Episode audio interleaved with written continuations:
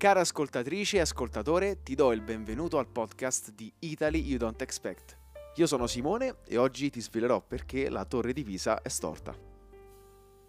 Io ed Elisa adoriamo la torre di Pisa e siamo stati svariate volte nella città natale di questo monumento storico per ammirarla nuovamente.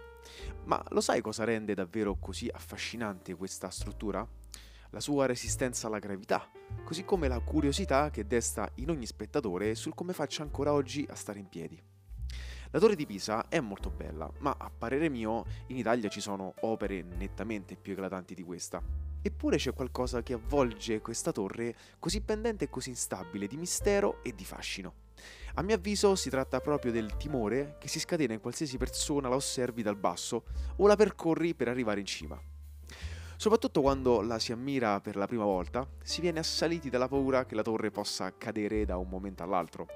Oppure è anche altrettanto impressionante salire le strette scale che portano verso la cima della torre e percepire il leggero disorientamento dovuto all'inclinazione. Immagino che anche tu ti stia domandando: ma com'è possibile che la torre di Pisa sia ancora lì, così storta eppure possente? Come mai non l'hanno raddrizzata dopo tutto questo tempo? Ebbene, oggi voglio proprio raccontarti la storia che c'è alle spalle di questa bizzarra opera, come è stata costruita negli anni e come mai oggi la vediamo così pericolosamente inclinata. Innanzitutto, quando è stata costruita la torre di Pisa? La costruzione della famosa torre pendente ebbe ufficialmente inizio oltre 8 secoli fa, il 9 agosto del 1173 correva all'era delle repubbliche marinare e al tempo Pisa era considerata un importantissimo polo commerciale e una delle città più ricche e potenti in assoluto conosciute. L'anno precedente, nel 1172, Donna Berta di Bernardo donò 60 monete d'argento per l'acquisto di alcune pietre che sarebbero state utilizzate per dare avvio alla costruzione delle fondamenta della torre.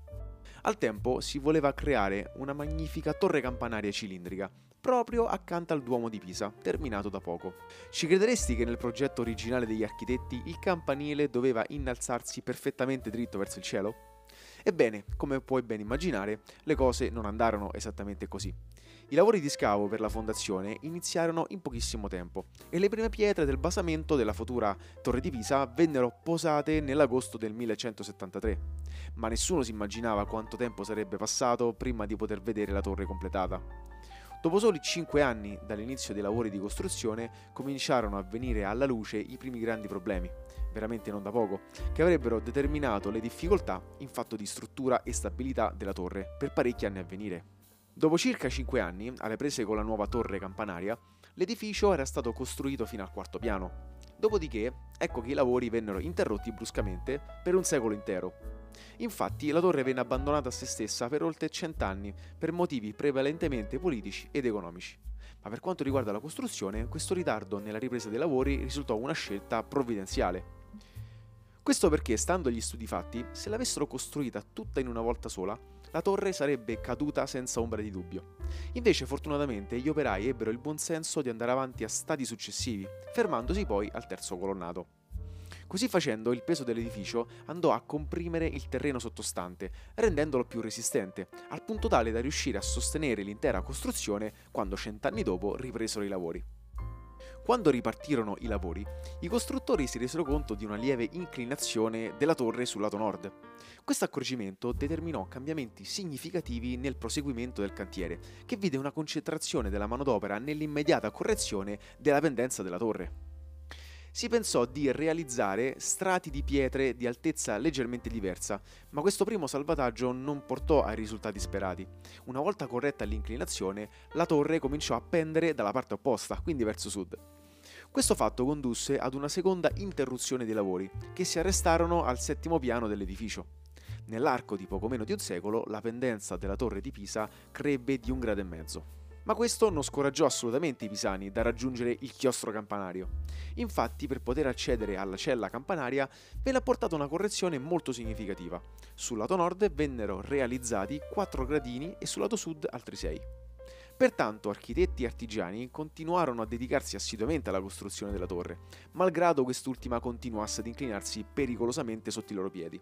Furono proprio queste numerose correzioni in corso d'opera che diedero alla torre la forma irregolare che vediamo oggi. Attorno alla costruzione della torre di Pisa ci sono stati tanti uomini diversi tra loro e che ci hanno lavorato in epoche diverse.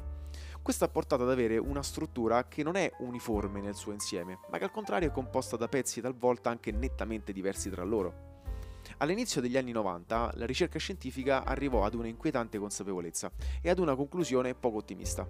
Più veniva studiata, più la torre apriva nuovi interrogativi. Effettivamente era proprio così. Nonostante i pisani fossero da sempre dei massimi esperti nell'edificazione di torri, può essere che per la torre di Pisa nutrissero dei dubbi fin dall'inizio.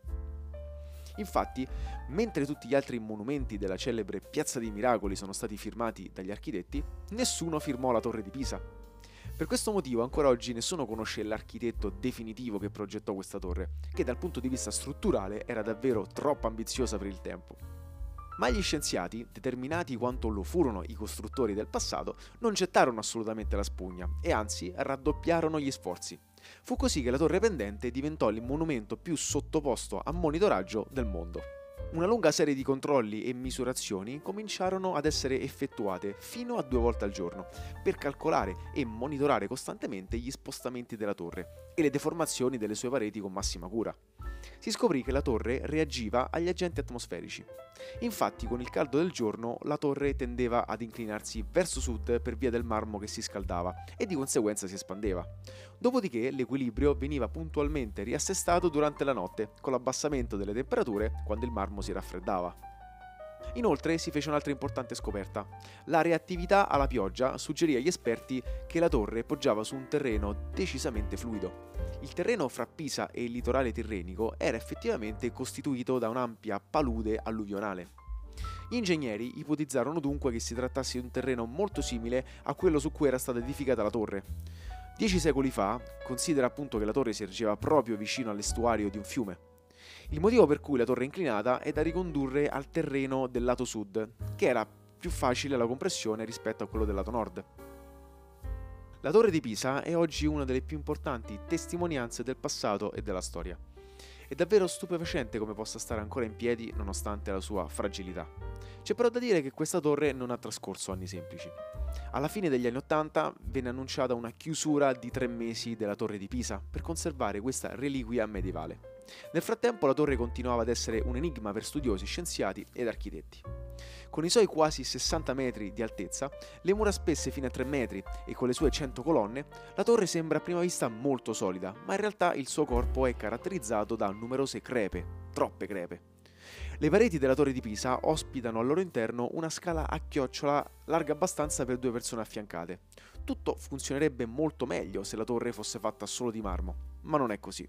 La parte interna delle pareti è composta da un conglomerato di pietre e di calce, di resistenza molto minore rispetto al marmo. Inoltre le pareti acquisiscono debolezza e fragilità per via delle grosse fessure lasciate dalle imparcature di legno utilizzate in passato dai mastri medievali. Il marmo costituisce ben più che un banale rivestimento. Il marmo è il materiale che regge le 14.000 tonnellate della torre, moltiplicate dallo stress prodotto dall'inclinazione, motivo per cui molti blocchi si stanno rompendo. Ovviamente si trattava di crepe superficiali, ma una di queste poteva essere in grado di innescare il crollo totale. Si cercò quindi di scoprire il tallone d'Achille della torre di Pisa. Numerosi ricercatori si misero all'opera per creare un modello al computer che mettesse in evidenza i punti critici della torre sui quali il carico risultava eccessivo. Si scoprì che il marmo veniva sottoposto ad un'enorme pressione proprio nella zona del pavimento del secondo piano, tra l'apertura della porta e le scale. Guarda caso si trattava dello stesso punto in cui, anni addietro, venne sostituita la maggior parte dei blocchi marmorei. Nacque quindi la necessità di escogitare una strategia vincente per ovviare al problema. Si intervenne dapprima con piccole operazioni di manutenzione nei punti giusti e considerati più critici. Nel Novecento l'inclinazione della torre di Pisa subì una decisa accelerazione. Ricordati l'anno 1995 come l'anno del terrore. Lo spostamento dell'asse tra la sommità e la base della torre aveva superato i 5 metri. Il pericolo del crollo si era fatto davvero imminente. A settembre i lavori per bloccare la tanto temuta catastrofe entrarono nel vivo e le operazioni si susseguirono senza sosta. Alle 3.30 della notte del 6 settembre 1995 la torre cominciò a muoversi pericolosamente e in sole 9 ore si inclinò più di quanto non avesse fatto nei 6 mesi precedenti. Per i tecnici fu una notte da incubo. Il rischio di crollo improvviso venne contrastato con successo con l'aggiunta di 300 tonnellate di piombo. Fatto sta che questo avvenimento fece consapevolizzare gli scienziati del fatto che avrebbero avuto bisogno di tutta la forza delle loro tecnologie per opporsi alla maledizione della torre un comitato internazionale per la salvaguardia delle torri riunì i maggiori esperti e gli elementi più brillanti del settore per capire come procedere per realizzare un salvataggio senza precedenti.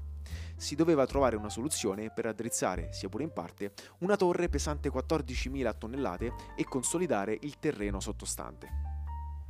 Capisci bene che si trattava di una impresa davvero unica per un edificio unico al mondo. Si cercò quindi la chiave della soluzione nell'analisi del terreno sottostante l'edificio, perché è proprio a questo che si riconducevano tutti i maggiori problemi strutturali della torre. A Pisa, nell'autunno del 1997, per la prima volta si fece qualcosa di concreto e di molto delicato per la torre. Il comitato approvò un progetto di sottoescavazione che si sperava avrebbe portato alla soluzione definitiva. I tecnici costruirono una rete di cavi d'acciaio per ingabbiare la torre. Si trattava di una protezione temporanea per scongiurare il pericolo in fase di intervento e sorreggere la torre in caso di spostamenti inaspettati. Finalmente, nel febbraio del 1999, la scena è pronta per il grande intervento. Si cominciò così a scavare, arrivando inizialmente a circa 5 metri di profondità e appurando che il terreno sul quale sorgeva la torre era un terreno fangoso. I monitor rilevarono che non vi erano effetti negativi significativi sulla stabilità della torre. Il passo successivo, nei primi anni 2000, fu il suo raddrizzamento del 10% rispetto a com'era e questo intervento sappiamo che le regalò altri 300 anni di vita, ancora tutti da vivere. Nel marzo del 2008, dopo 7 anni di attentissime osservazioni, si era ormai consolidata la certezza che gli interventi fossero riusciti e che avessero portato i risultati sperati. Dopo tanti sforzi e insuccessi, la torre è oggi tornata ad una inclinazione di 5 gradi e al momento la cima sporge esattamente di 3 metri 94 cm dalla base, invece degli oltre 5 metri dei primi anni 90. Per almeno tre secoli dunque la torre di Pisa non dovrebbe più correre rischi e ancora moltissimi turisti, te compreso, potranno salire in cima a uno dei monumenti più famosi del mondo.